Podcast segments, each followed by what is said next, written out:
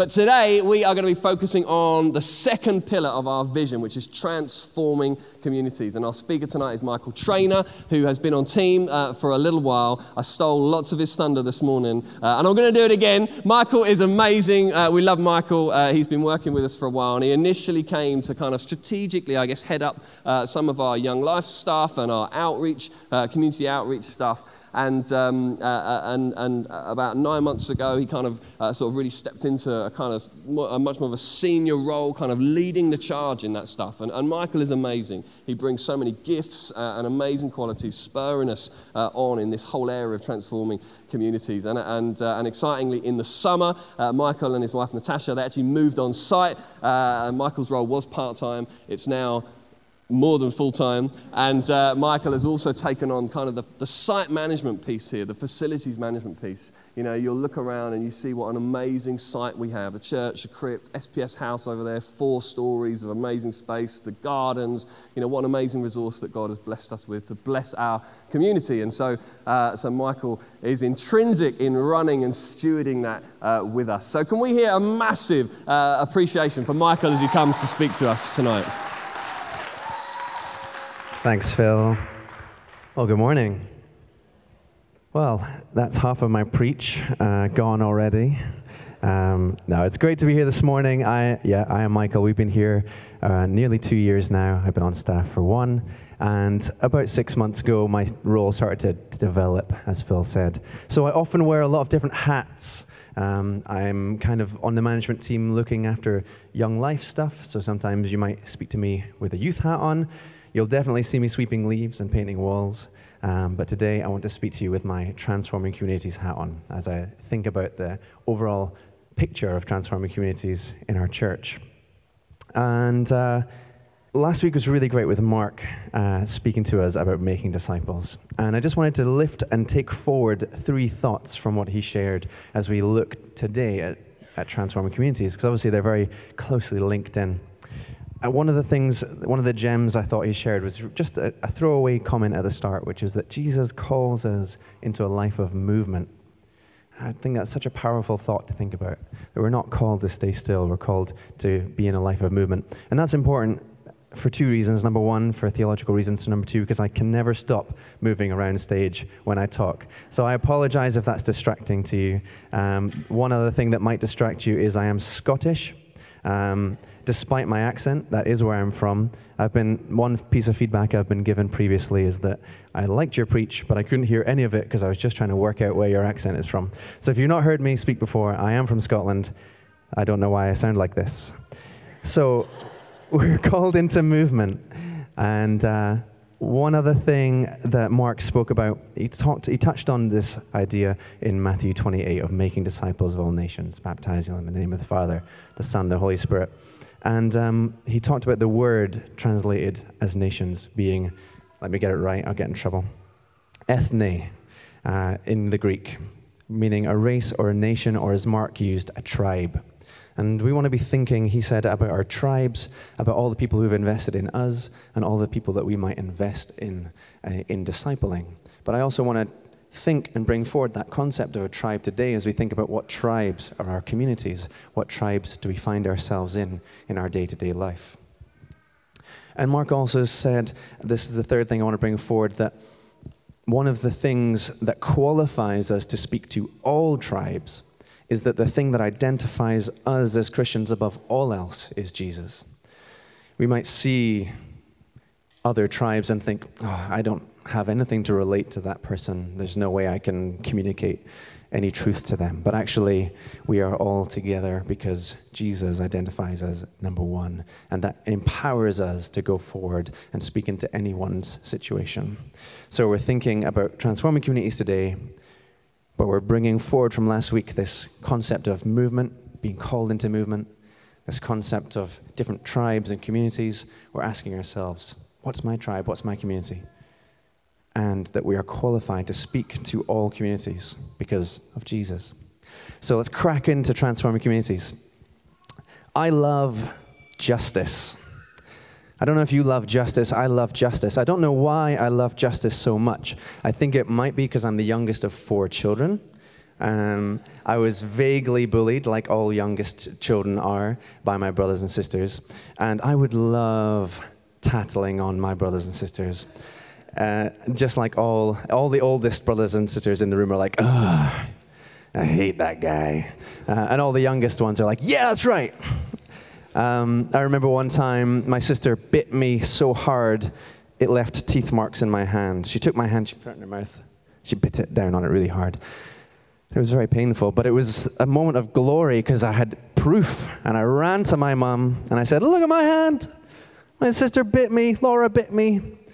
And uh, I am sure that I was being very annoying as the youngest. But I knew that no matter how annoying I was being, it was worse for her to bite me. Even as a three-year-old, I knew that justice said that it's worse to bite your brother than to annoy your sister with what you say. I love justice. Um, when I was four years old, uh, I started primary school, and I have a very, very strong, vivid memory of the first week. In the back of the classroom, they had all these different shapes of bricks for counting, learning to count. But they also had these tiny little plastic toys. They were like little cars. And um, they were a bit like, you know, Christmas crackers, the rubbishy ones. I mean, they're great, but that have the tiny little molded piece of plastic toy inside. There were those. They were also for counting, and I loved those. I coveted them for a couple of days, and then I decided I'm just going to take one. I'm going to take one home. It's going to be mine forever, and I'm going to enjoy this tiny plastic car. And the shame when I got home. I remember lying awake at night, like knowing that it was in the trouser pocket of my school trousers.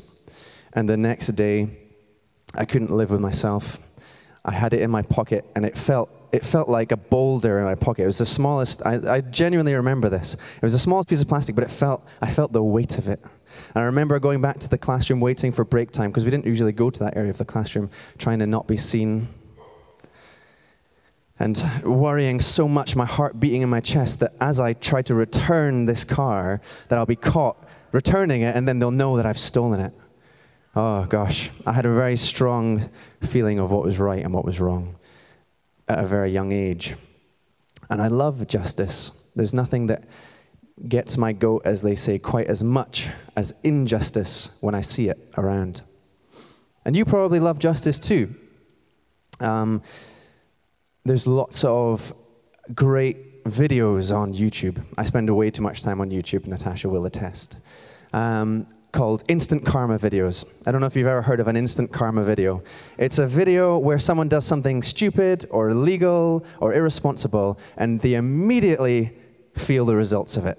One sticks in my mind, a guy breaking into a shop. And he takes a brick, it's on a C C T V camera, takes a brick, launches it at the window to try and smash the window, bounces back, hits him in the head, knocks him out cold.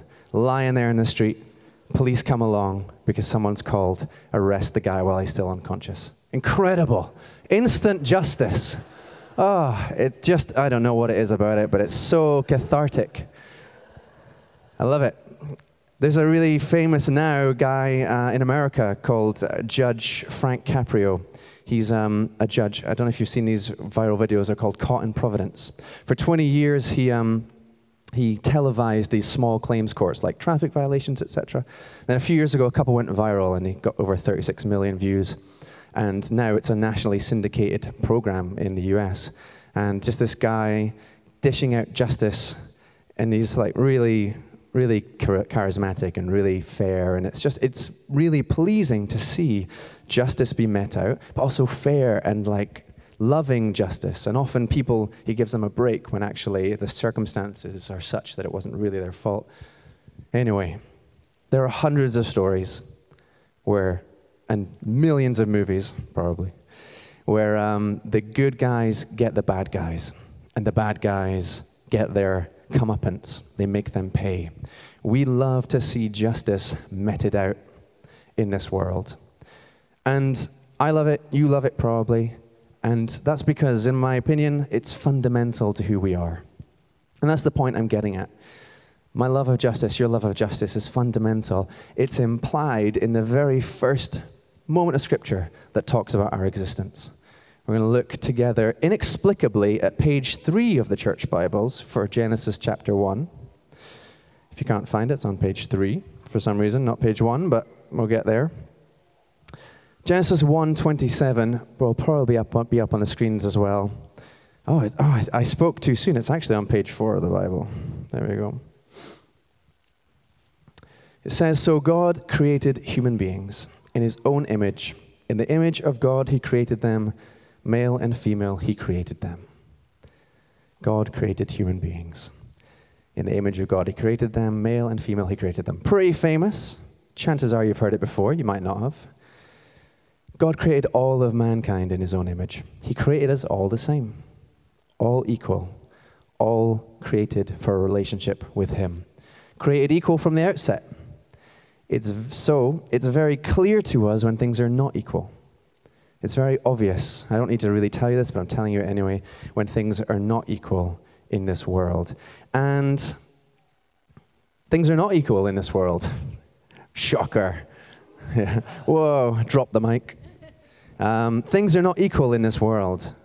We know, and in biblical history as well, the biblical history or our world history could easily be mankind, and then subtitle, redefining good and evil for ourselves to use to our advantage, to make some people lesser so we can be greater. Catchy title. We could be, we could, I could preach, we could all preach for hours on all of the innumerable ways the world is not equal. We know that it's an unjust place. And we know we won't turn to it, but Romans eight, if you want to read it later, write it down in your notes, all you furious scribblers, I see you. Nope. Um, Romans eight for later, it, the world is not as God intended it to be. It is not a just place. And we've probably heard before Jesus' call to equality. And we're going to look at that in Matthew twenty-two. We're doing all the hits today. If you want to turn to Matthew twenty-two, you're welcome to do that. But it will also be on the screen. Matthew twenty-two, verses thirty-six to forty. Says this. Well, context, Jesus has just silenced the Sadducees who are giving him difficult questions. And a Pharisee tries to challenge Jesus with another difficult question. Really well-known verse. Teacher, which is the greatest commandment in the law? Jesus replied, love the Lord your God with all your heart and with all your soul and with all your mind. This is the first and greatest commandment. And the second is like it. Love your neighbor as yourself. All the law and the prophets hang on these two commandments. So, quite simply, if I love my neighbor as I love myself, then I treat my neighbor, at very least, as my equal. At very least, as my equal. That is, if I don't choose to press on to Paul's writing, Philippians two three, do nothing out of selfish ambition or vain conceit. Rather, in humility, value others above yourself. At very least, value people as equal, if not above ourselves. We as humankind are made uniquely in the image of God, called to love one another as equals, just as Jesus died for us all equally. So, nothing massively groundbreaking yet, but important to remember and important to remind myself. I wanted to take just a moment to think about what kind of justice are we called to mete out ourselves, to deliver. If we think about this brick through the window guy, so satisfying, we would call that retributive justice. Something, someone does something wrong, and they receive a punishment for that. Sadly, as much as we like to see it on T V and in movies, it's not something we're generally called to mete out ourselves. Retributive justice is not something the Bible calls us to deliver. Um, We won't look at these, but trust me, they are there. And if you want to write them down, Deuteronomy thirty-two thirty-five says that avenging is God's business.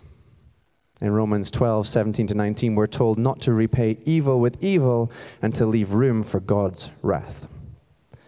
Romans thirteen goes on in verses one to six and says that we should submit to earthly authorities, that those who were put there by God to bring about this retributive justice. And it calls us to do right so much as we can so that we can be free from the fear of that authority. So as much as we enjoy seeing that immediate form of retributive or retributive justice doled out, it's not something we're particularly called to be involved in unless you're a judge here, which is cool. Um, what the Bible really calls us to be involved in is restorative justice. It's going a step further. It's seeking out the vulnerable people who are being taken advantage of and helping them. It's taking steps to advocate for the vulnerable and to change social structures that prevent injustice happening in the first place, to prevent it happening in the first place. And this idea is all over the Bible, but it can be far more challenging than retributive justice. Retributive justice, instantaneous. If you were just allowed to go around arresting everybody you wanted to, well, the world would probably be chaotic, but it would be immediate. But actually, restorative justice is about investing in people. It's about advocating for change in our world. It's about going outside our comfort zones. It's about making other people's problems my problem. That's difficult. That's really hard. But I want to encourage you that even though it's hard, acting justly and advocating for this retributive, no, restorative justice prepares the way for the word of God, for the good news of Jesus. We're going to look one more place, stay in Matthew. We're going to turn back ten chapters to Matthew thirteen. Again, all the hits today. We're looking at the parable of the sower, which I'm sure you will be familiar with, page nine twenty-five in the Church Bible. Matthew thirteen, verses one to nine, and then we'll skip forward a few verses, twenty to twenty-three. It says this, Matthew thirteen. That same day Jesus went out of the house and sat by the lake. Such large crowds gathered around him that he got into a boat and sat in it, while all the people stood on the shore. Then he told them many things in parables, saying, a farmer went out to sow his seed, and he was scattering the seed. As he was scattering the seed, some fell along the path, and the birds came and ate it up. Some fell on rocky places where it did not have much soil. It sprang up quickly because the soil was shallow. But when the sun came up, the plants were scorched, and they withered because they had no root. Other seed fell among thorns, which grew up and choked the plants. Still other seed fell on good soil, where it produced a crop a hundred, sixty, or thirty times what was sown. Whoever has ears, let them hear. Jesus goes on then to talk about some other parables, but comes back around at verse twenty to talk about the meaning behind this one. The seed falling on rocky ground refers to someone who hears the word and at once receives it with joy. But since they have no root, they last only a short time. When trouble or persecution comes because of the word, they quickly fall away. The seed falling among the thorns refers to someone who hears the word, but the worries of this life and the deceitfulness of wealth choke the word, making it unfruitful. But the seed falling on good soil refers to someone who hears the word and understands it. This is the one who produces a crop, yielding a hundred, sixty, or thirty times what was sown. Amen. So how is it that this good news of Jesus falls so differently on different people when we were all created equal and equally created to have a relationship with God? Well, one area which is totally beyond the scope of this talk is free will, of course. We can have a conversation with that after church if you like. But I think it's also really worth thinking about how a person's life experiences, the life they've had, the world that they have personally grown up in, affect and change how fertile they are as soil, how deep roots can take place, can take root in their lives, and how many thorns are waiting to choke out the good growth. Has that person suffered at the hands of injustice and inequality? Have they had to fight tooth and nail to overcome inbuilt societal injustice in this world? Or have they become cold-hearted, never thinking how much of an impact Jesus might have on their lives because they benefit from the injustice in this world, because they're in a privileged position and have no need? Our call to love our neighbors as we love ourselves, to love all people, all people equally as they are equally created in God's image, is the very thing, maybe the very thing, that creates fertile soil in the lives of those around us, of the lives of the people in our communities, in our tribes. it's always valuable and important to work for social justice, regardless of if those seeds ever take root in people's lives, and we will we advocate for that. But it may be the very thing that makes a difference. So, we're all made equally. We're called to equally love. We are called to invest in social justice and in transforming the communities around us to create a fertile place into which we can plant the seeds of the good news of Jesus. How can you be involved? This is the exciting bit. I mean, it's all exciting, obviously. I'm up here. It's great. You're having a great time. But this is the really exciting bit. I want to give you a little bit of an idea, highlight a couple of the ministries, and just talk about some of the new things that may be happening in the coming terms if you want to get involved. And I speak here, like Mark did last week, as someone who has come in here relatively new and is kind of trying to celebrate and reflect back to you the amazing things that you are doing. It's not like I'm like, yeah, I'm doing all this cool stuff. Do you want to come and get involved? You as a church have been incredibly just obediently worshiping God and putting him first and transform the communities. And I'm just here to advocate for the work that's happening. So get excited with me as we talk about some of these things. Tower Tots. Woo! Every Wednesday and Thursday, we have more than eighty families together in a week come into this church, into this very room, and they have a space that is regular in their week. They build up relationships. They come and just have friendships. They have an amazing hospitality welcome. We've been investing in that ministry. We've got some new soft play, which is so fun. I would love to play on it. I need to make some time in my week for that. But it's a very small and dedicated team that makes Tower Tots happen. And Tower Tots will continue to happen because the mums who are there will get stuck in and help set up and everything else. But we want people who are free at that ten till twelve on a Wednesday or Thursday to come and have conversations, to invest in the community.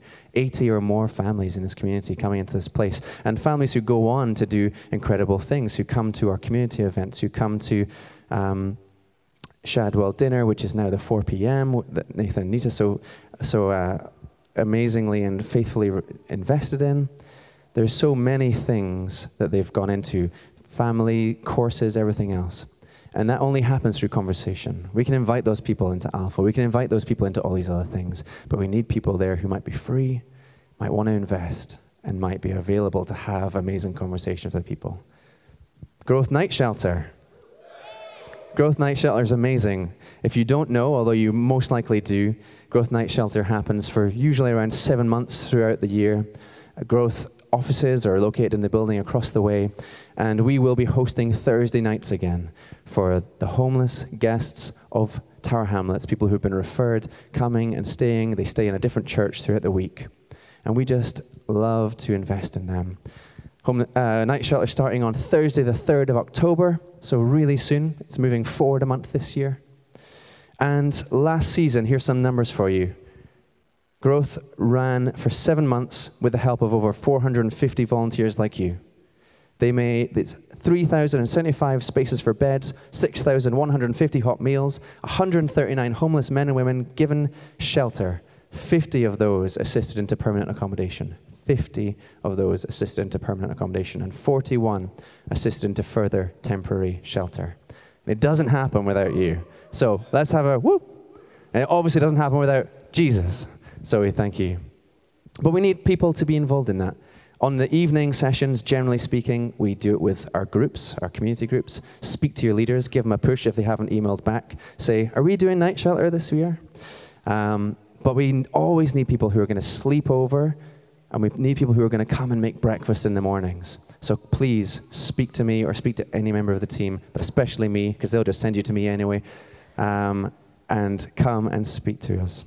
Martineau Estate Outreach. We've been doing an outreach activity on the estate across the highway for over a year now. When we started, it was a youth outreach, playing some football, doing some music stuff with them. It was a handful of young people. Every week now, sixty plus young people are coming to that outreach, and it's incredible. It's really incredible. Partnering with X L P, and we're ready to launch again this Thursday. But we want more. We want to think about how we're providing outreach opportunities for the young women in our area. There's lots of boys there, not so many young women, but we need people who are going to champion that and get involved. We want to do another expression on a Wednesday doing exercise. Again, not the easiest time to make, three till five p.m. on a Wednesday or a Thursday. But if you are available, or if you know anyone who is available, it's really exciting. Quick fire. Nine amazing community events throughout the year with thousands of people coming through the church. Katie Taylor, what a legend. She does so much to organize those. Yeah, come on. She does so much to organize those events, and obviously so many of you are involved because Katie's amazing at building team around her. Um, so that's amazing. two thousand six hundred people came to our London Marathon party last year. This year. I'm already in next year's mode. Which is incredible, two thousand six hundred people. We're in conversations with Saint Anne's Church Custom House about working in partnership to deliver Alpha in prisons. Our nearest prison, ISIS Prison in Thamesmead. We've got a training day scheduled in, Saturday the fourteenth of December, nine thirty till four. If you are interested in Alpha in prisons, we're going to partner with a number of other churches in East London and get into that prison in the very near future to spread the good news about Jesus. So, and as we've heard, Alpha is an incredible tool, and as we know.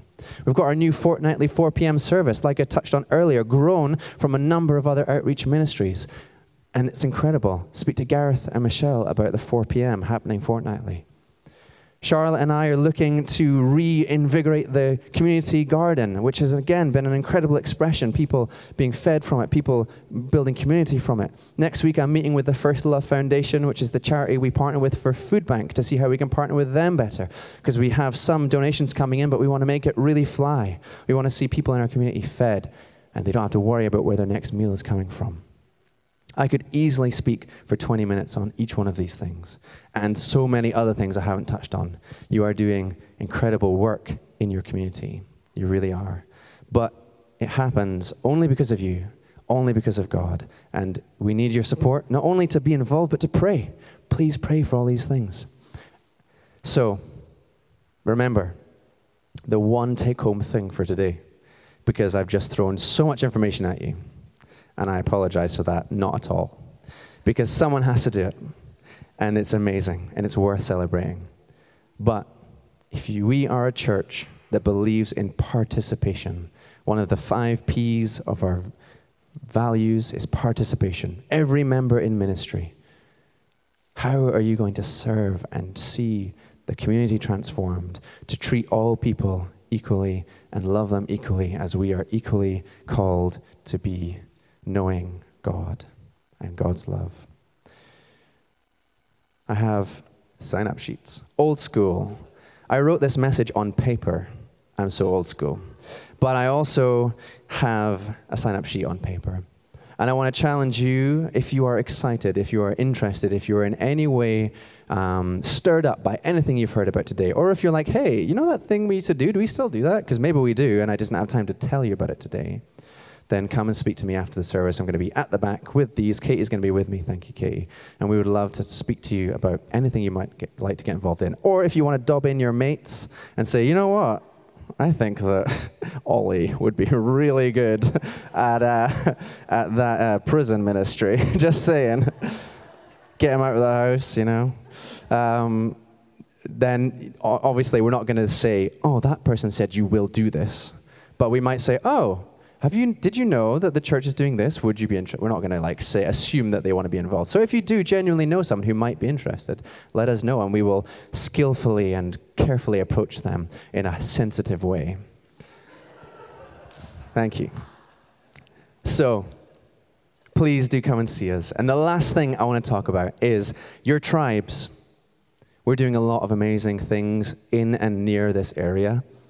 But you have your tribes, you have your communities, you are living in your communities, and we as a church want to empower and inspire you to get involved in what we're doing, especially in those ministries that would be difficult to do yourself. Just walk into prison and be like, hey, you heard about Jesus? Probably not going to work so well, but as a group, we can get somewhere. But you are in your communities, and we want to empower you to reach people where you are at. In your communities, at home, at work, wherever you find your tribe to be. So we are committing to do a piece of work around that. We have a group meeting together who are kind of a sharing group of people who are really passionate about transforming communities. Sarah, Allison, and I, and some others who have been invited, are meeting together, and we're sharing information because we've got some incredibly gifted and experienced people in this congregation, way more experienced than me, But we are going to pick all their brains, and we want to put together a kind of transforming communities pack for you. Just some thoughts, some big thoughts, some small thought, thoughts, can't speak anymore, some ideas that you might try in your own spaces. I mean, in the meantime, while we're putting that together, try just saying, hey, I was at church on the weekend, and see how far that gets you. Uh, it, it's quite a powerful way of opening up conversations.